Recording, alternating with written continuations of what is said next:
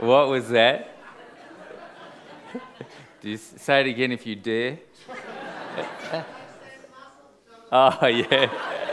Oh, yeah, all right. No.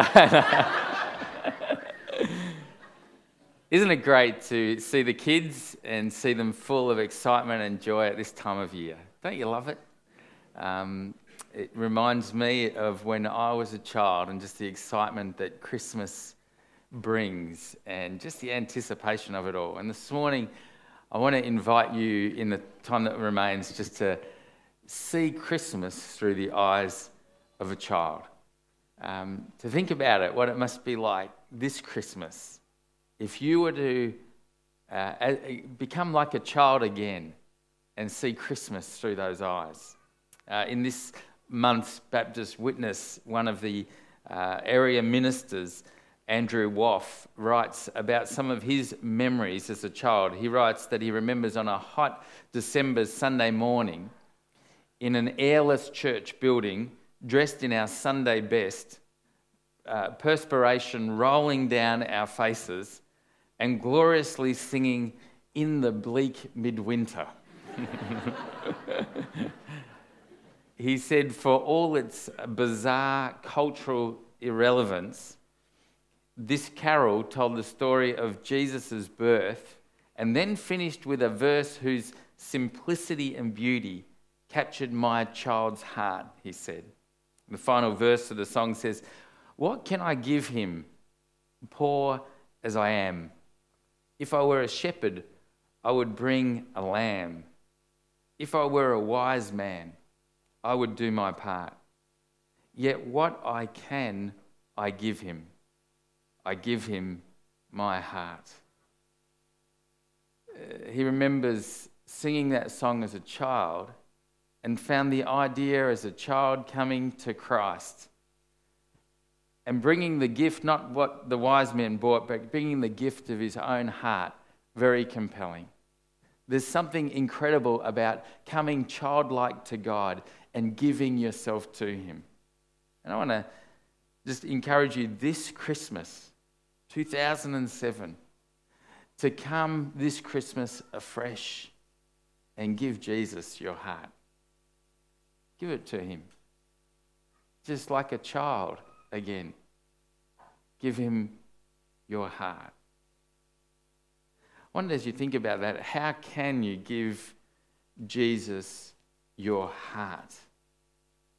In what way should we give it? And I just think there's three ways. And the first way I want to encourage you to give your heart this Christmas is to give it freely and to give it joyfully. Give your heart to him this Christmas freely and joyfully. As adults, we tend to be the opposite of kids often, don't we, when it comes to Christmas. Instead of getting all excited about Christmas and the presents and everything, we start to think, anyone ever feel like that at Christmas? Instead of the giving freely and joyfully, we start to give with obligation, you know. Well, they gave us this last year, we better give them that something this year. You know, or sometimes we use words like we should do this at Christmas, we ought to do this, it's just right, you know, it's only polite. I don't know, as you sit down doing your Christmas cards, I wonder how many people here have never written a Christmas card off at the last minute after you got one in the mail. Has anyone never done that? I mean, we all tend to get one and think, oh, we should, we ought, we better, and we write the Christmas card and send it back just as though we were sending it anyway when we got yours. My brother Andrew, he married an Italian girl. Her name was Francesca Teresa Vecchica. And my brother and his wife, Frances, they had a big Italian wedding. And he did all the right things for that wedding. He learnt his speech in Italian. And they had 450 guests at their wedding, and almost as many courses served throughout the night. And I know what you're thinking. How can anyone have 450 friends? Well, the point is they don't, you know. What happens is Frances's parents, grandparents, they remember all the people that ever invited them to their children's weddings, and they invite everybody. So my brother spent the whole night shaking hands with great uncles, cousins, brothers, sisters who invited the parents once many, many years ago, and knew very few people in there. You know, expectation and awe. And before we get too tough on the Italians, we tend to do it ourselves as well, don't we, at Christmas?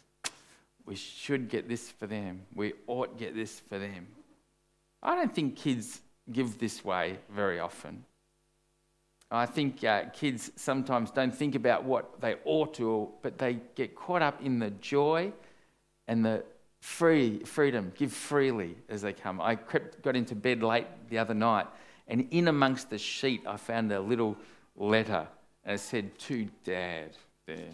So I opened it up, and it said, "To Dad, I just want you to now, or know, N-O-W, you're the best dad ever.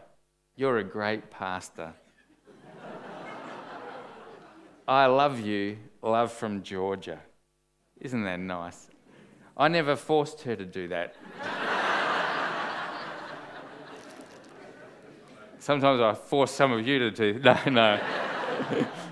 But when it comes freely and joyfully, there's something incredible about that, isn't it? And Jesus said, "Freely you have received, freely give." I think there'd be nothing better this Christmas than to come to God afresh, whether you've been following him for 40 years or whether you're just getting to know him now, and to say, without obligation, God, not because I should, not because I ought, but because I want to come freely, and I want to come to you joyfully. I'm giving you my life, my time, my thoughts, my priorities, my energy. I'm giving it to you freely and joyfully. Second thing, I think that seeing Christmas through the eyes of a child and giving our hearts to him that we could do this Christmas would be to give our hearts in wonder and awe. Give him our heart in wonder and awe. I don't know about you, but I remember the excitement being almost too much to contain as a child when Christmas came around. I remember one kid at school telling me that he'd seen Santa out the window with the reindeers and the sleighs going by. And I was boggled. I was thinking, that is amazing. I remember thinking about it, thinking, this is incredible. I remember one Christmas at about 6:30 in the morning, the Salvation Army band started playing on our front lawns. And I thought, wow, this is incredible. That vivid image is there. I remember some of the best Christmas presents, unwrapping them on Christmas Day. I can remember different places where we've had Christmas. It just was caught up in a wonder and a sort of almost magical feeling for a child, Christmas. Do you ever remember that feeling? What it was like? For me, it was, plays of Jesus in a manger. It was singing carols. It was carols by candlelight. It was food and fun. It was incredible. I think as we grow up, sometimes the awe and the wonder of Christmas can tend to disappear. I mean, we can forget the miracle, the incredible mystery, the wonder that God came to earth, that God was born to a virgin, and that he lay in a feed trough, that God depended on us for his survival. We can forget that God came to this world, and the wonder and the amazement of it all. I wonder what it is that makes us move from this incredible awe and wonder of Christmas. What steals that from us? What do you think takes it away? I reckon instead of wonder and awe, we tend to replace it with busyness and stress. Instead of being caught up with it, we tend to race through Christmas. End of year finalisations of things at work, Christmas cards we've got to finish off, wrapping of the presents, getting things ready, buying the food, organising holiday plans, on and on and on it goes right up to Christmas. Do you know how many days there are till Christmas now? 9 days, that's what I make it too. Some of you, when you hear 9 days, think, you start to feel sick inside. Because there's the kind of lists that start going through your mind and you think, oh, especially the Wrights and the Pipers, I think, you know, moving house at Christmas and everything as well, it just adds to it all. And we can start to get stressed and start to get really anxious. Today in the Herald Sun, in the opinion part, Flip Shelton wrote, "Hurry up and slow down." Well, it's official. The writer writes, Australians are working harder and longer than ever before. I said, remember the times when we were accused of keeping up with the Joneses? Now we're busy just keeping up with ourselves. You know, we're trying to rush. Some people watch TV shows in fast forward. That's a bit weird, but they're doing it apparently. So now we are hurrying relaxation. No wonder we're a nation of stress heads. You know, often we can get caught up and replace wonder and awe with busyness and strength and stress. And I think what God would say to us from his word are some of these verses which talk about the importance of knowing God. You can't do it in a hurry. Isaiah 30:15, listen to these words. This is what the sovereign Lord, the Holy One of Israel says.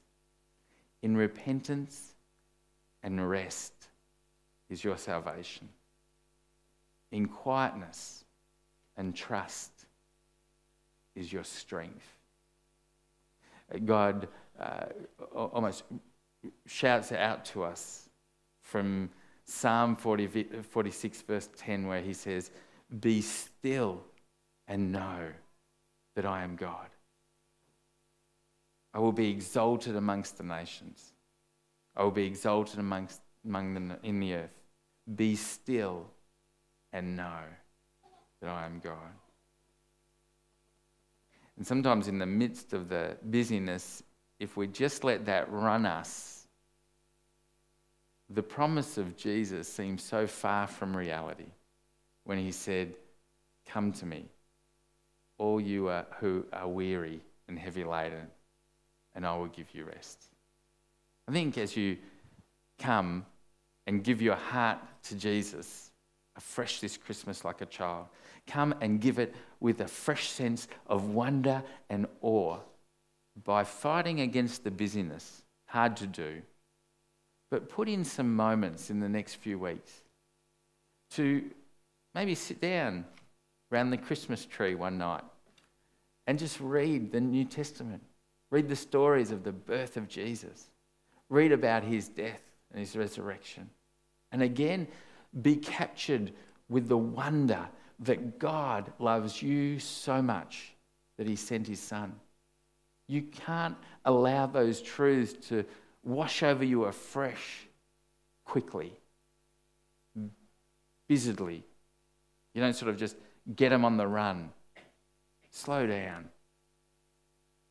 Pick a night, pick a time, and just savour the mystery, the wonder of what God did. Final thing. As you give your heart this Christmas, as you come afresh, no matter how long you've been a follower of Jesus, to see Christmas through the eyes of a child, give him your heart in love and appreciation of the one to whom you're giving the gift. You know, kids tend to know how to give gifts with their heart, with their love. You know, They tend to express love as they give. One of our girls last year was writing out Christmas cards, and on every one it was saying, "To my best friend, such and such." You know? And every card had "to my best friend." You know, it was saying, trying to explain, you shouldn't have a best friend. You should be friends with everyone. Yeah, but they're all my best friends. You know, and often kids just love everybody. They don't think, you know, about that. They just love everyone. And I think for us, many of us can find ourselves taking the people we love for granted at Christmas time. You know, like we sometimes, it's seen, I think, sometimes when we receive a gift and we say, "Oh, you should have known I didn't want that." You know, like, what are we thinking? It's just a pragmatic gift-giving thing where we got to get what we want and we're happy. If, you know, it's more than just giving a gift. It's telling people that we love them, that we appreciate them, that we're thankful. So men, as you rush around on Christmas Eve trying to just find something to match it, remember that you could be missing an incredible opportunity to show your wife, your kids, how much you appreciate them and how much you love them. We don't have to get caught up in all the commercial part of Christmas, but let's not miss an opportunity to tell the people we give gifts to that we value them and that we love them. And this morning, as we come to give our hearts to God afresh this Christmas, like a child would, remember who we're giving our hearts to. The one whom 1 John 4:10 says, "This is love." Not that we loved God, but that he loved us and sent his son as an atoning sacrifice for our sins. Atoning means he took our sins upon himself. He paid the price. He died in our place. This is love. The one whom we're giving our hearts in abandonment to is the one who loved us so much that he sent his son, who arrived in a stable, who grew up and died on a cross, and who this Christmas wants you to know personally as you give him your heart afresh. C.T. Studd was a famous cricketer who, and also missionary, who wrote these words: "If Jesus Christ be God and died for me, then no sacrifice can be too great for me to make for him." Many people have said God's gift to us is our life. Our gift to him is what we do with it. This Christmas, as we give our hearts to him, give sacrificially in love and appreciation of the one who gave himself so that you could live. So, I invite you this Christmas to see it through the eyes of a child, to come to him this Christmas and give your heart to him freely and joyfully. Not in obligation and ought-tos. Give your heart to him in wonder and awe, not in hurriedness and busyness. And give your heart in love and appreciation. Don't take God for granted. Come afresh to him, thankful of his love and all that he's given you.